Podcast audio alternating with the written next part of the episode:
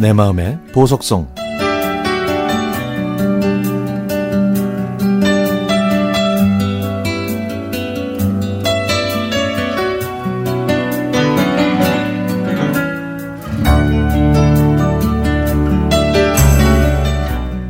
이제는 남편이 저한테는 그만 툭툭거리고 아들한테는 조금만 더 친절해졌으면 좋겠습니다.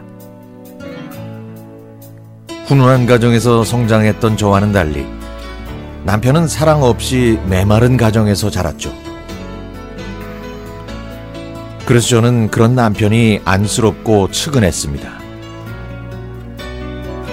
저는 저희가 새로 꾸린 가정에서 사랑을 느끼고 새로 시작하면 된다고 생각했지만 남편은 오랜 습관 때문이었는지 말투는 여전히 거칠었고 직선적인 데다가 또 부정적이었습니다.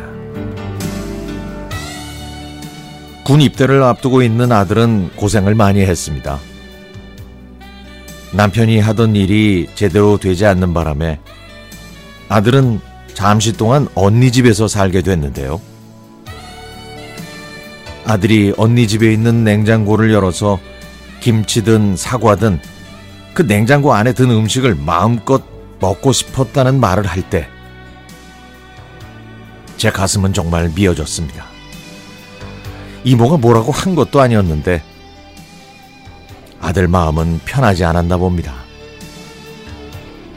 그런 아들한테 입대하기 전엔 아빠가 좀 친절하게 잘해주면 얼마나 좋을까요? 아들이 소리내어 국수 먹는 걸 보고 이 자식이 하면서 시비조로 말을 걸고 윽박지르니까 아들은 제대로 먹지도 못하면서 불편해하는 표정이 역력했습니다. 아들이 국수를 먹을 때 후루룩 소리를 내면서 먹었더니 아이 아빠가 짜증나고 저급하다고 말했거든요. 그렇게 심하지도 않았고 집에서 편하게 먹다가 소리 조금 냈는데 그것도 안 되나 싶어서 제 마음이 짠했습니다. 그래서 제가 좀 적당히 하시라고 남의 집에 가면 예의 차려서 잘 하는데 당신 왜 그렇게 모든 게 마음에 안 들고 부정적이냐고 따져 들었습니다. 그랬더니 갑자기 밥 숟가락이 날아다니고 고성이 이어졌죠. 그렇게 그날의 식사는 완전히 전쟁터가 됐습니다. 아들과 저는 아무 말도 안 하고 국수 그릇을 싱크대에 놓고 식사를 중단, 중단했더니 식사하다 말고 또 이게 무슨 짓이냐고 모자가 다 똑같다고 또 고래고래 소리를 질렀습니다.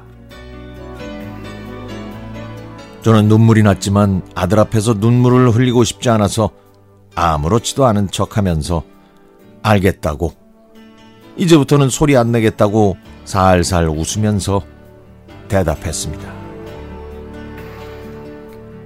아빠가 제 풀에 겨워 텔레비전 채널을 돌리다가 코를 골면서 잠에 드자 들자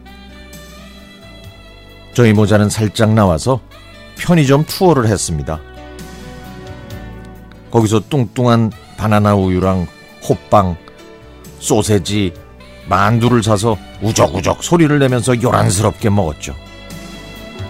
그랬더니 아들이 피식 웃는 겁니다.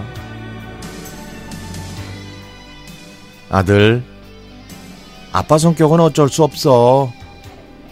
아빠는 사랑을 받지 못하고 자라서 그러는 거야. 아빠가 어른이 될 때까지 얼마나 힘들었겠니? 그러니까 우리가 이해하자. 하면서 다독였습니다. 그랬더니 아들은 아유 내 엄마 저는 아빠가 싫지 않아요. 아빠가 없었으면 제가 이 세상에 없었을 거 아니에요. 하는데 눈물이 나더라고요. 저희 집에 선물이자 보석인 아들은 이렇게 착하고 순하고 효심도 깊습니다. 아들의 씩씩하고 안전한 군복무를 응원하면서 그때 편의점에서 아들과 손잡고 함께 들었던 이 노래를 여기서 다시 한번 듣고 싶습니다.